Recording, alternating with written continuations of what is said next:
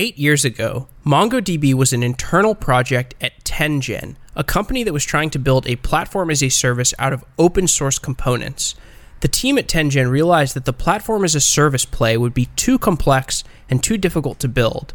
Since MongoDB was the most valuable component of that project, they narrowed their focus to this new document oriented database and changed the name of the company to MongoDB. In today's episode, MongoDB CTO Eliot Horowitz describes the history of MongoDB, the open source project, as well as the company, which recently released a managed cloud service, MongoDB Atlas. Eliot explains how the company has architected the MongoDB Atlas service on top of AWS and why developers often want a managed service as their database rather than managing database servers themselves. This is a great episode if you yourself are building a managed cloud service or if you are thinking about where to host a instance of a database. Should you host it on the cloud? Should you host it on a managed cloud service provider? There are pros and cons to each of these approaches. Full disclosure, MongoDB is a sponsor of Software Engineering Daily. I hope you enjoy this episode.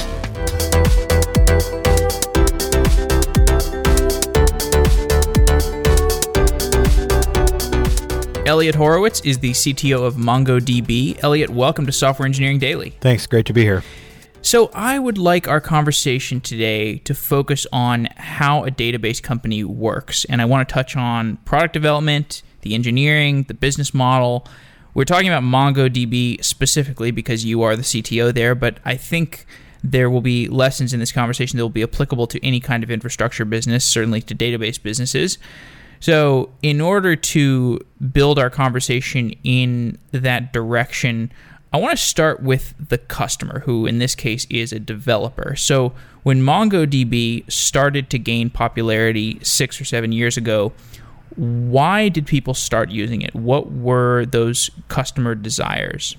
Sure. So, really, the, the main motivation for people trying out MongoDB and adopting MongoDB really came around from developers wanting to be more productive. So when people look at MongoDB, specifically developers, they tend to look at two things. One is the data model, right? So MongoDB uses documents instead of uh, the relational data model, and two is the distributed systems components of MongoDB. So the data model for MongoDB is documents, and documents we believe are a fundamentally fundamentally easier data structures for developers to work with. They more naturally suit the way programming languages work because you know documents map pretty well to objects they naturally map to the way people think. You know, no one thinks about you know breaking up objects into you know tables, into rows and columns, but they do think about things as structures. And three, documents lead to a lot of efficiency on the computing side. And the other big piece is distributed systems. So you know, starting out with simple things like high, high availability, and then moving on to um, horizontal scaling and geographic diversity. So really, those two concepts are really what brought people to MongoDB. Overall, making it much easier to work with data to store data, to work with data, to query data, and to get value out of the data.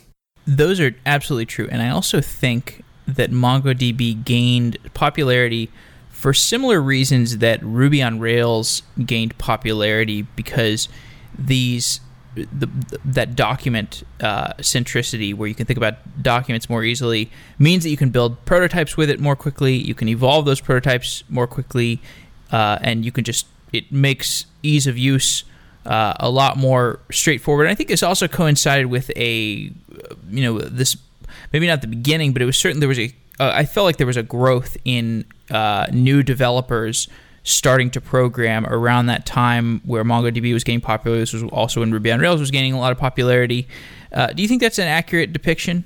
Yeah, I think that you saw, you know, the growth of the, you know, the internet and web applications the growth of mobile applications, which were sort of bringing in a whole new breed of software developers. Um, cloud computing starting to sort of be a real thing was a big deal because the cost of infrastructure was so low.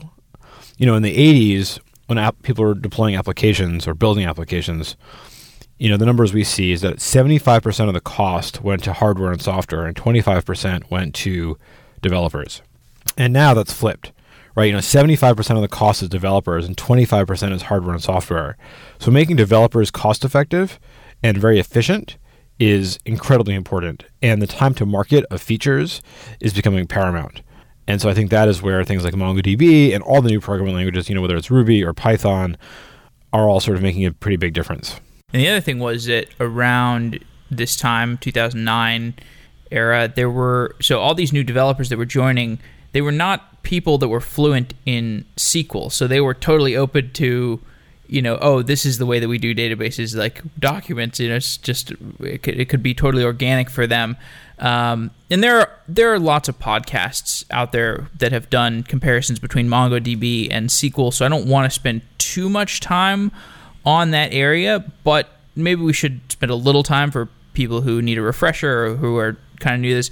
Explain some of the differences for the programming experience between document oriented database like Mongo and a SQL database like MySQL. So fundamentally, the main difference is how you store the data. So in Mongo, you're storing data in documents. So documents in Mongo look very similar to JSON documents. So they're structured. You can have arrays, you can have nested elements, you can have arrays of nested elements. So for example, if you're storing information about a person and you want to store a list of all of their addresses and previous addresses, you would store a document with an array called addresses, and you'd have a list of that'd be a list of documents, and that document would have you know city, state, zip. It could have a field like current. It could have other fields like type, so it could be like a home or a school, and you can sort of put in whatever you want there. And so then when you're going to look at a person in the database, it's just a single document. When you're mapping that to code, it's a single dictionary or object or whatever sort of the idiom is in your language. In a relational database, it's a little bit different, right? Because then you're going to have a table for sort of for your core user information, and then a separate table for every address. And then what you have to do is sort of join those two tables together. And for two tables, it's not so bad. But for a typical user profile in a big application, it's not two tables, it's dozens of tables. And that's where things start to get pretty complicated. Okay. What about the query language uh, between Mongo and, and SQL? How do those differ? So yeah, so the query language for Mongo. Well, first of all, the first key thing is that Mongo does have a query language. You know, one of the things we tried very hard to do is keep the paradigms about relational databases as close, you know, similar as possible when we when people move to MongoDB. So there is a query language. There's a shell where you can go type things in. Indexing in MongoDB works exactly the same way it does as in a relational database. Uh, so there is a query language. The difference is that it's a query language designed for a document model. So SQL is very much designed for relations and a lot of people have tried to sort of put JSON or hierarchy into SQL, and none of it seems to fit very well. We also wanted to modernize it in a number of ways to make it more programmatic, uh, to make it easier for you know developers to work with as opposed to the you know typing in SQL directly. So we uh, basically made a new query language for MongoDB uh, called the MongoDB query language, and um, it's really just a same kinds of things you can do in SQL, but just done in a very document centric way. Now, today, there are many architectures that might have a combination of NoSQL and SQL databases. And then you also talked about this type of trend where SQL databases might try to build a, uh, a document-like interface, and and document-based languages uh, databases sometimes build a SQL-like interface on top of it. Why are these different types of polyglot database architectures useful, or, or are some of them not useful? Or maybe you could give me give me some light on this polyglot notion. So certainly some are useful today, and some may not be useful in the future. But you know, f- frankly, you know, for there'll be polyglot systems forever, if for no other reason, whether they're very large, complex relational systems being used today, where the migration cost from going from a relational database to a document database is you know way too costly to move. So Polyglot's going to be here and it's going to be around forever. As to if you're building a new application, I think that you know the biggest challenge with you know MongoDB and sort of all the sort of new databases are they are they are still pretty new. So there are features that MongoDB simply doesn't have yet. And if you want one of those features, or if you're using a tool that only speaks to a relational database, you're going to have to use a relational database you know, over time, I think we expect things like MongoDB to be able to handle more and more of the use cases in applications, but it's certainly not 100% ever, and definitely not you know anywhere near that today. So we'll get back to where databases are today, but let's talk a little bit about the business, how the business has evolved. MongoDB came out of 10gen, which was a company that wanted to have a platform as a service that was based on open source tools. This sounds like a very reasonable idea for a 2007 business. Cloud was growing, we've seen it grow exponentially since then. So, why did you end up pivoting to a database company? So when we first started 10gen, right, we were building a database which became MongoDB and a, and a full platform as a service. And um, the closest analogy to what we were building was App Engine, and this was we started building this before App Engine was out, and so it was definitely one of those things where you take your code, you give your code to us, and we run it. So a fully contained platform, and we actually wrote our own JavaScript engine, and the the server side code that you would build is all in JavaScript. And the idea I think was still was very good. I think it was pretty sound. I think App Engine launched about a year after we started working on it. And when App Engine first launched, people were sort of incredibly excited about it. And what you saw pretty quickly after that was people are like, wow, if I'm going to really buy into this platform, it has to have every single feature I could ever want. And that just doesn't didn't seem very reasonable. And so we were looking at it, we were a startup, we had a few people, and basically we said there's no way we could build everything you possibly need in order to really completely use this platform as a service. And if you can't use it for everything, the utility starts to drop dramatically. And if you look at App Engine, I think it started out not very popular, and still it's you know almost eight nine years later, and now it's starting to get more and more features, but it's still not still doesn't have everything, and it still suffers from the same kinds of problems. And so we looked at the full platform, and we thought the database was the most interesting part of it. Sort of it was really less of a pivot and more of a we're going to slice the top half of top half of what we were doing off and just focus on the database, which we were sort of the most interested in at that point. If you would have gotten the open source flywheel spinning, maybe you could have actually built out that whole platform. Was there was there some friction to getting open source heavily involved and sort of saying like, hey, this is where we're going roadmap wise? Uh, and then you like lay out some kind of skeleton for all these different pieces that you would need. You know, that's, that's often how these smaller companies that are have an open core model try to leverage the community. We definitely thought about it. I would say open source and I think it's hard to make that work. I don't think there are very many exam- many there there are not very many examples. There's huge execution like risk there. Um, and like you know, if you look at sort of the consortium model of open source, it's pretty messy. I would say not a h- huge number of you know successful things on building new kinds of technologies. That I don't think that's sort of a great way to sort of really innovate around sort of new models. And for something like that, I don't think we really thought that was likely to be successful. Were there other document oriented databases at the time? So when we first published MongoDB, which is February, you know, as a public open source database, which was in February of 2009, uh, the other document database out there was CouchDB. I think it was really just the two of us. Okay. And so before 10gen, you were working at DoubleClick, which was eventually acquired by Google. And that was a really big business. Were there any lessons that you took away from DoubleClick that were valuable in the early days of Mongo? Yeah, I mean, frankly, a lot of the things we wanted to solve with MongoDB were problems we faced at DoubleClick. You know, DoubleClick was serving billions of ads per day. It was doing it, you know, around the globe. The SLAs around the latency for serving ads was incredibly low. You know, the system had to be up for 24/7. The business requirements for what the ad serving could do were changing constantly you know, as ad serving sort of was evolving very rapidly. So, frankly, when we first, and then, you know, after DoubleClick, I started a company called ShopWiki, and then after ShopWiki was when we started 10gen. And frankly, when we started thinking about MongoDB, it really was, you know, let's build the database that we would want to use for every application we'd ever build from now on. That was sort of the motivation, and was very much a selfish pursuit of I want a database that I want to use for everything. Let's make that happen. And has that become the case? Is Mongo the predominant database that you use internally at Mongo? Uh, definitely. You know, it's definitely the predominant database used internally. It's, you know, I can't personally can't quite imagine using anything besides that at this point. Really? Are there any edge cases that you have to use other databases for internally? Uh, the only databases we use besides Mongo are when like we do, you know, when we use software that just has to work with relational. Uh, like you know, but otherwise, yeah, no, it's we're all uh, we're all Mongo. That's awesome. That's some serious dogfooding. Um, so the first product that the company offered was commercial support uh, for MongoDB. What kinds of support did people need in the early days? Like, why did they need support for their database? I mean, I think the you know I think the answer is the same now as it was then.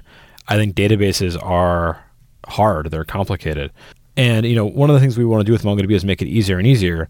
But as applications get more and more complicated, the model that people are using is really to have stateless application servers that are sort of disposable and simple, and you tear them up, tear them down, and all the state relies on the database. And that is hard, right? Databases, you know, performance requirements factor in, you know, how fast your CPU is, how many you have, you know, how many disks you have, the latency of the disks, what kind those are, what kinds of transactions you're doing, you know, the ratio of reads to writes. So the complexity of running a database with high availability and making sure that the performance is exactly what you need, you know, is complicated. And one of the things we do on the product side is make that as easy as possible, and we have a lot of tools to make that as easy as possible. But I think, you know, it is complicated, and when there is downtime on a database, it's very costly. So the the motivation to make sure your database is running perfectly all the time is pretty high, and if there is a problem, you want to have that problem solved as fast, you know, as fast as humanly possible, um, and that's where we can help. And in order to get the kind of introspection you need into a customer's deployment, do you have to give them a special version of Mongo, or do you have to have access to their systems somehow? Uh, we almost never do custom versions of MongoDB. Everything is sort of instrumented in the the main the main version. Uh, definitely, when we have access to their systems, it's easier often, but predominantly for most of our clients, we don't have access to their systems, and we either go through log data or monitoring data, um, or you know other things of that nature. But we almost, we very rarely have actual access to their systems. So, I've done a bunch of shows recently about these systems for distributed orchestration, like orchestration of Docker containers or some other kind of containers, like Mesos or Kubernetes. And there are companies that are building this model where they sell a commercial version or they, they or they sell basically support. Like they smell they sell maybe a, an open source version but they have support for it and that's what you pay for. And what i always wonder about these companies is how you scale a commercial support team of engineers when the the uh, product you're building or the platform that you're supporting is often so new. Like Kubernetes is very new. How on earth do you scale up a commercial support team? So I would ask the same question about MongoDB in the early days when you there weren't very many people that knew what Mon- that knew how MongoDB worked in terms of performance and what the gotchas are. How did you scale the commercial support team? So in the beginning and for quite a while, the main people answering anything remotely complex on the support side were the engineers building it. I mean, when we first had our first commercial support client, we had nine people in the company, and you know the first person who ever answered a commercial support ticket was me. So you know, in the very beginning, it was like that, and then after that, it really was just training. You know, we spent a lot of time training people, running boot camps, running war games, running sort of all the different things we can do. We've got a pretty complex shadowing program where people can ramp and learn from their peers. Uh, so it really just comes down to training, and the, and then making sure the engineers are pretty heavily involved too, so that sort of everyone's really working together and it's very collaborative. Can you talk more about the tech stack that you use to run and manage MongoDB clusters? Do you mean uh, that clients use, or I'm not uh, like for, so so okay? Well, I guess I, I kind of jumped the gun because you're building this cloud service for running MongoDB that we'll get into, um, and I assumed that the way that you like run and manage your MongoDB stuff internally is somewhat similar to how you manage the cloud service.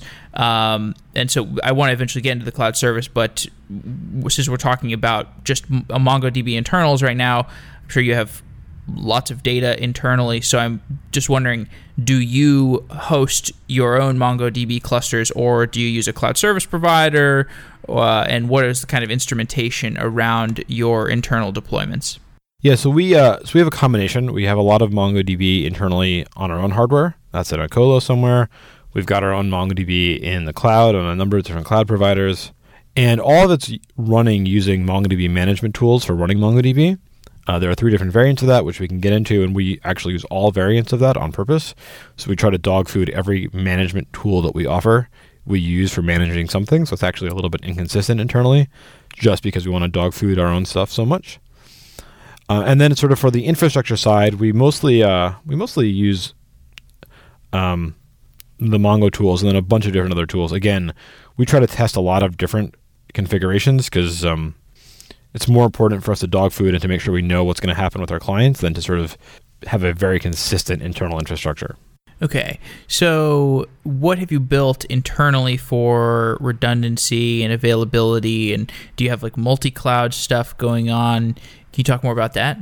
Yeah. So, for our, you know, I would say for our main and our most mission critical infrastructure, it's half in the cloud and half on prem. And we, um, we make, we do it, we do it that way. And we use, you know, a couple different physical data centers, a couple different cloud data centers and have the um, data center, the physical data centers paired with the cloud, and that works quite well for sort of very high availability. Um, so as we move towards talking about the cloud service, what have been the changes in developer preferences since the early days of MongoDB?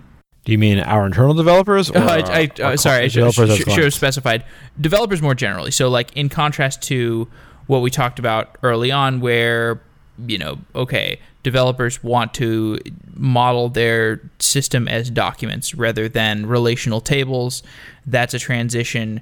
And I feel like in the nine years since then, there have been plenty of other changes in the broader populace of developers in terms of what they prefer, how they like to build things. And so when you're thinking about product development, what are those changes in developer preferences that you think about? So, you know, obviously one of the big ones is cloud. When we first started building MongoDB, the cloud was, you know, sort of Amazon, for example, was just starting. And so now that is predominant. And that's sort of obviously a pretty big shift. And it means that people are used to getting infrastructure, uh, you know, very easily and very quickly. Um, they're used to things like Amazon RDS for spinning up clusters. So they want tools like that to make it very easy.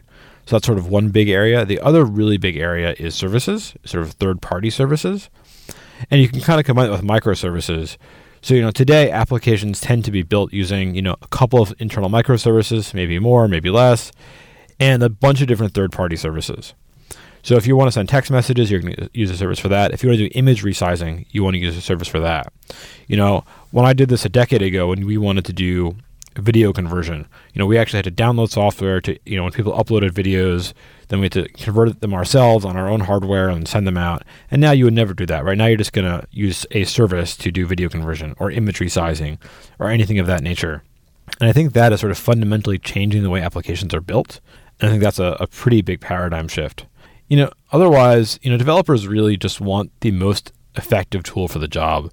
At the end of the day, developers really want to be focusing on sort of their, you know, what value they're adding and what their end user is experiencing and not so much on how to make it work. And I think you know we just need to make sure we're always sort of doing the right thing for that. What do you think is at the core of that preference for services? So, for example, Twil, you know, you mentioned text messaging. Why do people prefer Twilio to standing up some AWS server somewhere with some kind of open source API for handling text messages? Why do people prefer services? I mean, it really comes down to sort of cost and simplicity doing it yourself requires you to actually get a server, learn how to run the software, make it highly available, make it redundant, handle issues when they come up. You know, it's just it's a lot of work. It's complicated. And if you're trying to build a you know a new app and you want to add a feature, the last thing you want to do is take a week you know a week off of your main focus to go and spin this thing up. If you can use a service like Twilio, for example, you can go sign up, and 10 minutes later you're sending text messages. So it's just so much simpler. You know, and again, it just it's all about focusing on actually building your application and not doing everything else. So it really just comes down to, you know, how fast you can get things done, how productive you are. You know, and again, uh, you know, none of these services, you know, at some point maybe the services aren't the most cost effective solution, but you've got to go to a pretty high end to get there. And for most people, these services are just by far the most cost effective way and time efficient way to get things done. So that brings us to MongoDB Atlas, which is a cloud service that you released for running MongoDB. Why did you release a cloud service? Yeah, so it's pretty simple. When we talk to our users, almost every user we talk to who's running in the cloud would love to hand off management of their cluster to us. They don't really want to manage it themselves, they just feel like they have to. And if it's one less thing they have to worry about, you know, one less thing they have to learn about, one less thing they have to set up. And rather than having to learn how to manage MongoDB, they can just let us do it for them. It's sort of a no-brainer. And if you look at sort of the way people are using other databases in the cloud, I think this is becoming you know more and more true for all databases, not just for MongoDB. And I think that any database that's going to be incredibly popular now or in the future has to have a service like this, or developers aren't going to want to use it. It's just so much. It's just so much easier um, for developers for productivity, and it just makes a lot of sense. What's the difference from the developer's point of view between running a cloud service for a database versus running and managing that database on a server for the cloud service provider? So a little bit depends on what mode the developer is. When they're writing code, none. It's the exact same API, same rules, same everything, and that's one of the nice things about it. It is exactly the same database running in exactly the same way. But from an operations standpoint, you know, the setup time goes from, you know, learning downloading, you know, figuring out how you want to set it up, so maybe hours or days to minutes, and the maintenance goes almost away. When you want to resize, when you've got to like, sort of go from, you know, a small cluster to a larger cluster, you can now do it, you know, in a you can click a few buttons in a UI or call make an API call, and then we do all the heavy lifting on the back end. And not, not only are we doing it for you, but it's also fully automated by our systems, which are running not just your cluster, but thousands of other clusters. So you're actually getting the benefit of having thousands of clusters run by the same software. So the reliability just goes way up also. So it's both a lot easier for you and a lot more reliable because we're doing it at a much larger scale and are looking at all the edge cases and all the issues that could possibly arise and sort of know how to handle them. What kind of economies of scale do you, as MongoDB, what do you get out of uh, running this database as a service? So, from our benefit, there's really two main things. One is, a, is you know people like being able to offload this work and they will pay for it. And so, you know, it, Atlas is, we believe, the most cost effective way for anyone to run MongoDB. So that's both a benefit for us and for our clients. Um, another big benefit for us is we also get to, you know, have the most experience running MongoDB, which lets us make MongoDB better for not just us, but for everyone else. Um, and lastly, the other really great thing about Atlas is that we think that users will be more successful with MongoDB if we can handle the management for them. And that's just, and again, that's good for everyone. You know, we want, you know, at the end of the day, we want everyone to be as successful with MongoDB as they possibly can, no matter where they're running it. But we believe that using MongoDB Atlas will make people as successful as possible, which is sort of, you know, good for everyone. And so for the developer, what are the benefits around scalability and availability, redundancy? What is kind of like how do you get the or what advantages do you get out of these when you're using a service versus hosting your own? So, you know, fundamentally at the technology level, it's the same technology. So you have the same high availability, same sharding, same distribu- same distribution. So the core pieces are the same. The difference is that when you're using it as a service, you don't have to configure it. You don't have to set it up. If hardware goes, you know, and you do get the added benefit that let's say you've got a, a replica set and you've got three nodes and one of the nodes actually physically goes away. Well, your cluster is still up no matter how you do it. But if you're using the service, then we're responsible for spinning up a new server, making sure the data gets synchronized. That's something that we handle as opposed to you having to handle. So on the availability side, we make sure that works.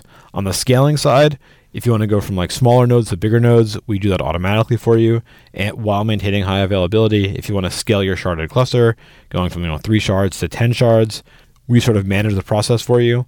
So a lot of it comes down to just sort of ease and reliability right? You, you're still going to have high availability no matter how you deploy MongoDB. You're still going to have scalability no matter how you do it. It's just a question of how easy it is for you to get access to those things and how easy is it and how reliable are those things going to work, you know, all the time. Does the architecture of the MongoDB Atlas service, this, you know, the experience is kind of like, you know, just like this endless pool of compute that is giving you a database as a service. Is that the same experience that developers within MongoDB, the company, have? Is it did you replicate your own internal model for how people spin up databases? No, we built a model that we really thought people wanted. We never really had an internal service for this. Um, we sort of did what our clients did.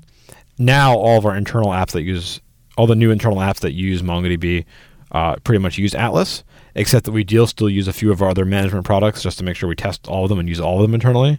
But most of our new internal things are going onto Atlas. Is Atlas built uh, mostly on AWS? I think I read somewhere that it was mostly it's mostly on AWS, right?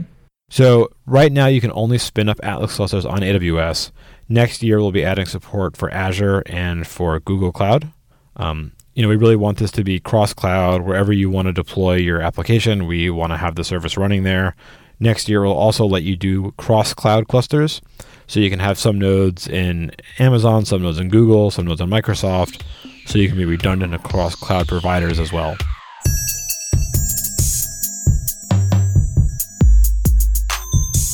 Are there uh, Amazon managed services that you use, or do you avoid using them to avoid lock in and keep your costs low?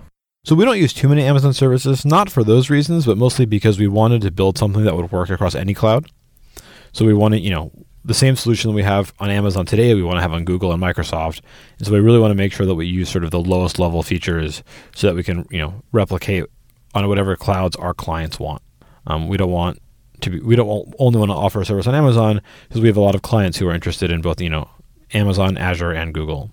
So there are services on AWS that have similar um, analogs on Google or Azure, like an Elastic Load Balancer, for example. I, am pretty sure that Google and Azure have some similar service. I don't know for sure.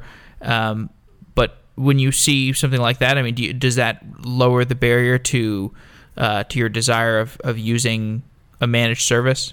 I think it would. I think that you know one of the things that is different about Atlas is Atlas is actually a a pretty low level function. So we actually, you know, the main thing we use on EC2 is both the hardware and the you know and the VPCs and security groups. At the end of the day, Atlas is really just about running MongoDB, and so we, you know, none of the tools that any of the clouds offer are going to let you manage a cluster or let, sort of let you manage a Mongo cluster, like you know doing rolling upgrades or scaling up a sharded cluster. And so it's you know because it's not sort of a complex web ser- web service or anything like that. The the tools that we need from the cloud service providers, frankly, aren't all that complicated. And so we're able to sort of use something that's pretty low level that's going to work everywhere. Why did you start with AWS? Uh, simply because that you know we basically go where the, our users tell us they want to go and that is definitely where most of our users would like us to be first. So now, why why is that? Because it seems like if they're just accessing the MongoDB Atlas service, it doesn't matter, you know, what the cloud service provider is, right? So there are two reasons why you, you sort of care. One is latency. So if your application servers are sitting in Amazon, it's nice if your databases are in Amazon also, just because it's a little bit closer. And then two, on the security side, so for example, we can now, you know, so every Atlas cluster, every Atlas group gets their own Amazon VPC. And now we can actually peer your Atlas VPC with your application VPCs so that you can keep things very secure. So you do not have to go, you don't, you do not have to send your database traffic onto the public network at all. So, you know, th- for those two reasons alone, you're sort of interested in keeping things inside of one cloud, you know, as you're sort of architecting your, your system. So it just makes it easier when you think of you know, if you're using services like you know Amazon Lambda, or even if you're just you know spinning up EC2 instances, being able to go through sort of the internal Amazon network, not over the public network, with the lowest possible latency, is uh, pretty adva- advantageous. Do the failure cases get more complex? Because like we didn't really discuss this, but MongoDB has a lot of um, you know redundancy and uh, failure resilience built into just kind of how it works. But does it does that get more complicated for you as the service provider? Like node failures on AWS is does working around that become complicated, or maybe you could just walk me through what happens during a node failure on AWS. So it's kind of interesting, right? Because it's both more complicated because we have to handle it at a larger scale, but because we have to handle it at a large scale, it's all fully automated. So, you know, if a node goes down in your cluster, we will just automatically know that and then replace it. So we have to build that software. We have to go, you know, determine whether or not the node is down transiently or down permanently. Then we've got to make a decision about what to do. But because we sort of have to do it in an automatic fashion, we sort of have already built all of that logic and all those systems. So on a day-to-day basis, it's actually very simple. You know, the only you know complicated things that might arise, and we've actually built things to handle this, is let's say you're in an Amazon region, and we support many different Amazon regions. But what if you're in a region and, an entire an entire availability zone goes down, and how do you handle that? And we've got our own playbooks for that, and we've got systems to detect it. But you know, again, we've never experienced that. Um, I don't think it's happened in a couple of years, but it's those kinds of things that I think would be more complicated that we just haven't even seen yet. So one of my uh, favorite infrastructure episodes that I did was this episode about Dropbox moving off of the cloud. It was just like they moved off of AWS and it took them like two years to re architect their infrastructure and build essentially their own version of Amazon S3 and write the software for their data centers. It was really epic. Um, but the lesson that I took away from that is if if you're an infrastructure company, it's it can be erased. I mean, Dropbox is not even an infrastructure. I mean, it's kind of an infrastructure company, but it's more like a uh, user or a you know user level service. Anybody would could use it, and it has this veneer of a really nice user interface, and yet they still had to do this migration in order to keep their margins high. Um, do do you think that's uh, like a possibility of in the future, like where you would want to move to your own hardware in, in order to um, to get get margins that would be higher than you would get on a cloud service provider? You know, I don't think we would ever move. I think that people are going to want their infrastructure where they want it, but I don't think it's implausible to imagine us having our own data centers where you might be able to get a you know Atlas at a different price point. I don't think so. I don't think it would be a wholesale movement because sometimes you know if you're an Amazon, some people are just going to want their databases in Amazon no matter what. But it comes down to maybe you can get your MongoDB clusters elsewhere at a lower price. The company WiredTiger was a company that Mongo acquired not too long ago, and they make a storage engine. And as I understand, that the, this acquisition was um, was kind of important to the creation of Atlas. So um, maybe we could talk a bit about that. Um, I guess first of all, what is a database storage engine? Right. So a database storage engine is simply how the database puts data onto disk, how it stores it onto disk, and how it handles the sort of durability and transactionality of that. So when you write to Mongo, Mongo's got to do a bunch of stuff. It's got to look at indexes and determine if you know what's valid and do aggregations and all that stuff sort of in sort of the core Mongo. And then at the end of the day, it's got to sort of insert something into the in, you know onto disk or get something off of disk, and that's what the storage engine is all about. Um, and it needs to do that obviously very reliably and very quickly um, and very safely. Why are there different ways of doing that? It seems like that would be a uh, kind of a very straightforward, universally well studied sort of thing. What are the subjectivities in building a storage engine? So storage engines, are, you know, are are simply very complicated. So a number of things have changed a lot over the last you know couple of decades, and I think that if you look at sort of the best storage engines from today versus 20 years ago, um, a lot of it looks the same. But if you think about sort of the hardware that's changed and how much fa- you know how fast computers are, to things like SSDs versus spinning disks, um, to think about like memory, right? You know, 20 years ago, the amount of memory you had on systems was very low compared to now. So the nature of how these things have to work is very different. The requirements are much more complicated around performance. And so there's a number of different storage engines. Now, there aren't actually that many, you know, popular storage engines out there. You know, just like databases, there are not hundreds. You know, there's maybe a handful of really good storage engines.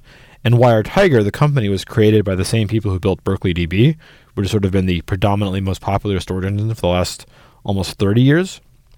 So really people who sort of have done this before and are really building sort of the best modern storage engine for sort of the new kind of uh, kinds of requirements and kinds of hardware that people use. So what did WiredTiger do that you didn't have with your own storage engine? So WiredTiger let us at the end of the day, the main thing it brought on was a much higher throughput storage engine.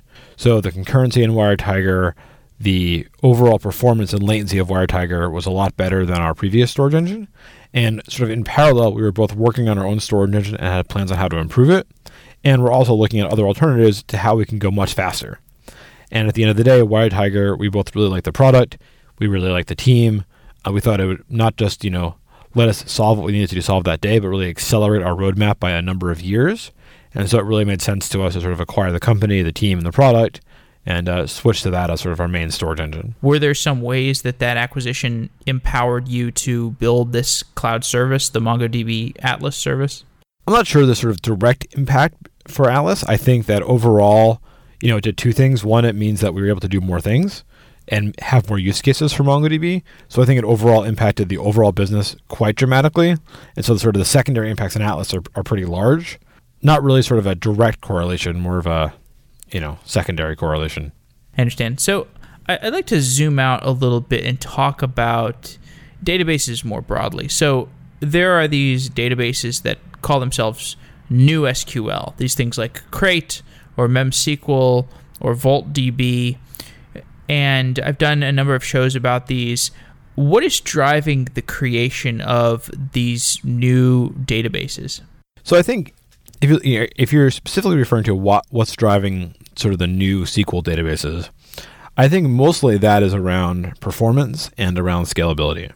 Um, I mean, people are trying to solve those problems in the relational world, and I think that's sort of you know the main motivation there. You know, not being at one of them.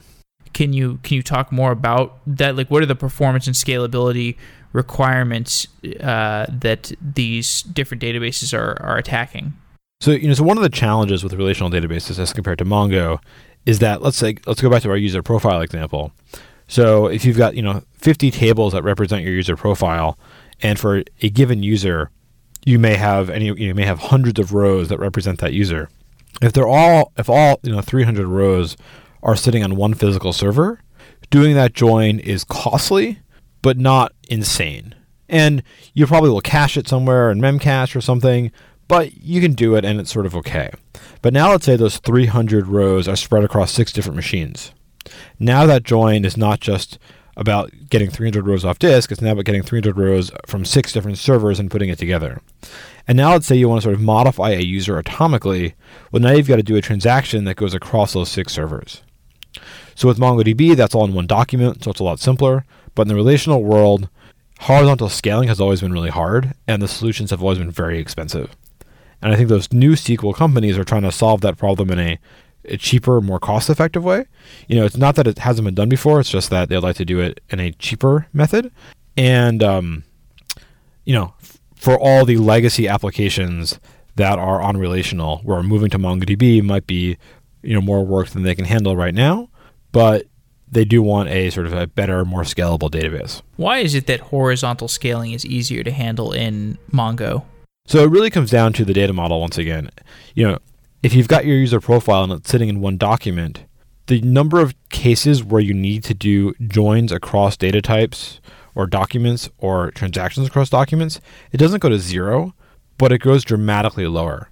And if you don't have to do joins or transactions across documents, horizontal scaling becomes much easier because you don't have to do things like two phase commits, you don't have to move as much data across the network.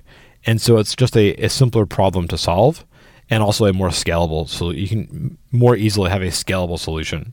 So one trend that I've been doing some shows on is this trend of um, building these bigger in-memory platforms, or just uh, I, I, guess this is a combination of um, needing to have faster um, access to large data sets as well as a decrease in cost in memory. I think those are both trends that are true.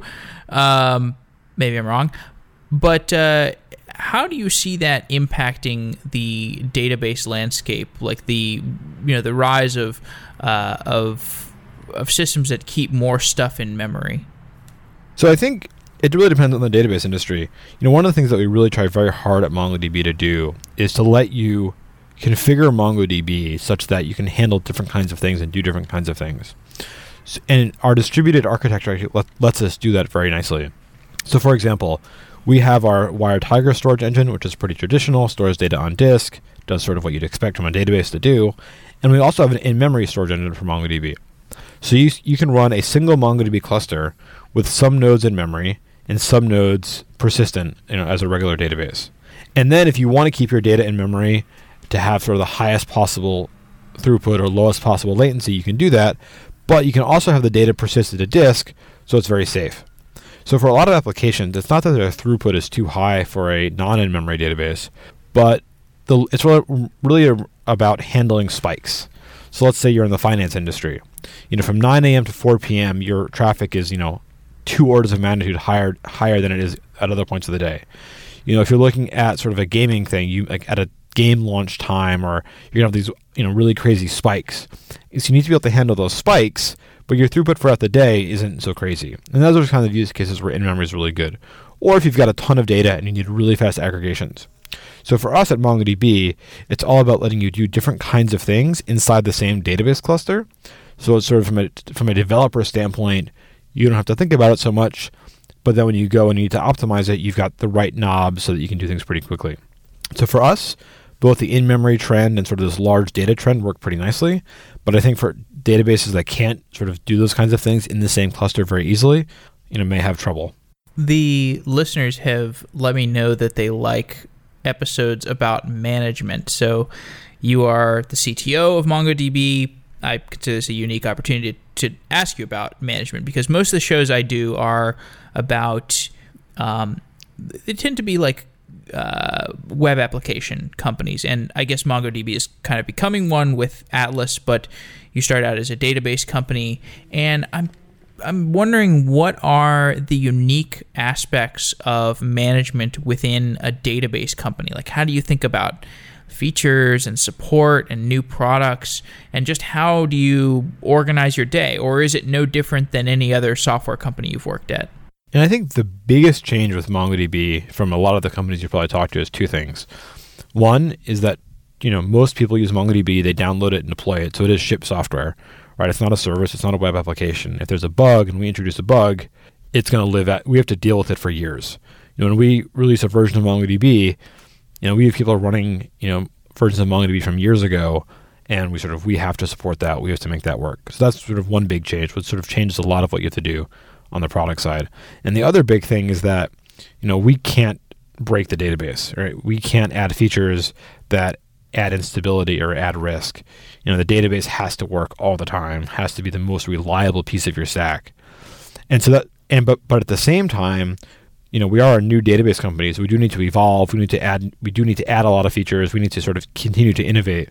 And so one of the big challenges that we have is how do you both innovate, add features quickly in an incredibly safe and reliable way. And I think that is one of these sort of pretty unique challenges that database companies have um, which is made even more complicated because we also ship software as you know predominantly. So I think those are pretty challenging, and you know a lot of it comes down to just you know incredibly strong process around you know user design, which you know on the database side is not about sort of UIs, it's but about it's about user you know API design and query language design and making sure that we spend a lot of time focusing on those things. Because if we make you know if we do something we have to live with it for years. Around you know a huge amount of effort on tested and automated testing. You know, we built our own continuous integration system because the testing infrastructure required for MongoDB is sort of pretty vast, and we need something that could do that you know very effectively and very efficiently across thousands of machines. So a lot of the stuff, you know, a lot of work on automated testing, a lot of work on sort of a really good process around both finding issues, finding bugs, um, the the design, and so just uh, a really a pretty rigorous engineering process that we've been developing over the last you know seven eight years. Well, now I have to ask you about that continuous integration system. How do you build a continuous integration system for a database? So, if you think about it, there's two big challenges that we have. One is we have to ch- test across a lot of different systems. So, you know, we test automatically on I don't know the exact number, but a, like a bunch of different Linux versions. Um, a, you know, we test on different versions of Mac OS. We test on different versions of Windows. We support Solaris. We support um, the IBM Z platform. We support the IBM PowerPC platform. We support ARM. So we support a number of different hardware platforms, a number of different OS platforms, and a lot of different versions across those platforms. So I think it's about somewhere in the 30 to 40 different sort of hardware OS variants. So that's sort of challenge number one. Challenge number two is that ignoring sort of soak tests that run for multiple days, sort of the basic unit and functional tests for MongoDB to run on a single box on a single OS would take about, I believe in the current numbers around 40 hours. So that's obviously, you know, so 40 hours times 30 to 40 variants is a lot of time. And what we found over the number of years is that the, the longer it takes to run that test, you the odds of sort of bugs getting into sort of master or conflicts happening goes up. And so it's incredibly important to drive that down to as low as possible. So we have we're working towards an SLA of about an hour from you being from a commit going in to having a fully tested version of MongoDB binary. So that means we need to sort of parallelize across you know each one each operating system variant around 40 ways. So just do the math. That's around 1,600 servers. Um, we also have systems for doing performance testing in every commit. So that's adds even more resources to that. And we also want developers who are developing on whatever operating system they want to develop on to be able to very quickly, in a matter of minutes, push a change set to the CI system and test it not just on one operating system, but on a number of systems with whatever sort of test suites they want to test. And uh, at the end of the day, there is nothing that we could find that sort of did that and in an efficient way. And obviously, we want to do it in a cost effective way as well. So we have real hardware that sits under this. We use the cloud for this. We bid on EC2 spot instances. So it's a pretty complex system to sort of make all this work, uh, both reliably and then on the performance side, you want it to be sort of predictable. So uh, it's a pretty complex system. It's interesting what you say about just really not being able to make breaking changes because you're a database. Um, and I, I don't mean to pick on Docker, but like I hear people talking about Docker recently and just saying uh, the the faith in the product has kind of been shaken because there are breaking changes on a regular basis, and people just want a boring way to run containers. Um, so yeah, I guess that's uh, maybe an important lesson for for any for any infrastructure company. Yeah, we spend an inordinate amount of time working around things so that users don't have to get impacted. You know, even on minor things, when we make when we make we make an up when we make an upgrade accidentally harder than it should be, it's a huge deal.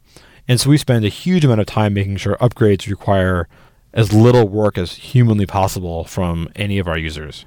And it's sort of a huge focus of ours. Otherwise, people just don't upgrade and they're using old versions forever. They don't get to use new features.